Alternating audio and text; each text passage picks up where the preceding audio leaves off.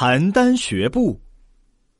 相传，在战国的时候，赵国的邯郸人走路的姿势特别优美。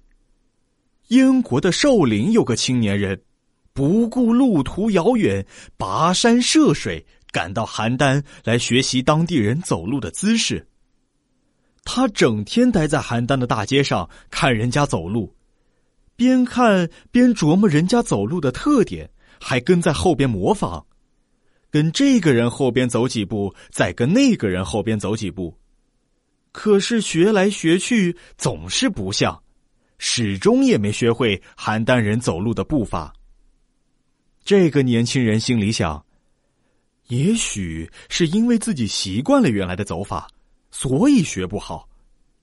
于是他索性丢掉原来的走法，从头学习走路。他每走一步都很吃力。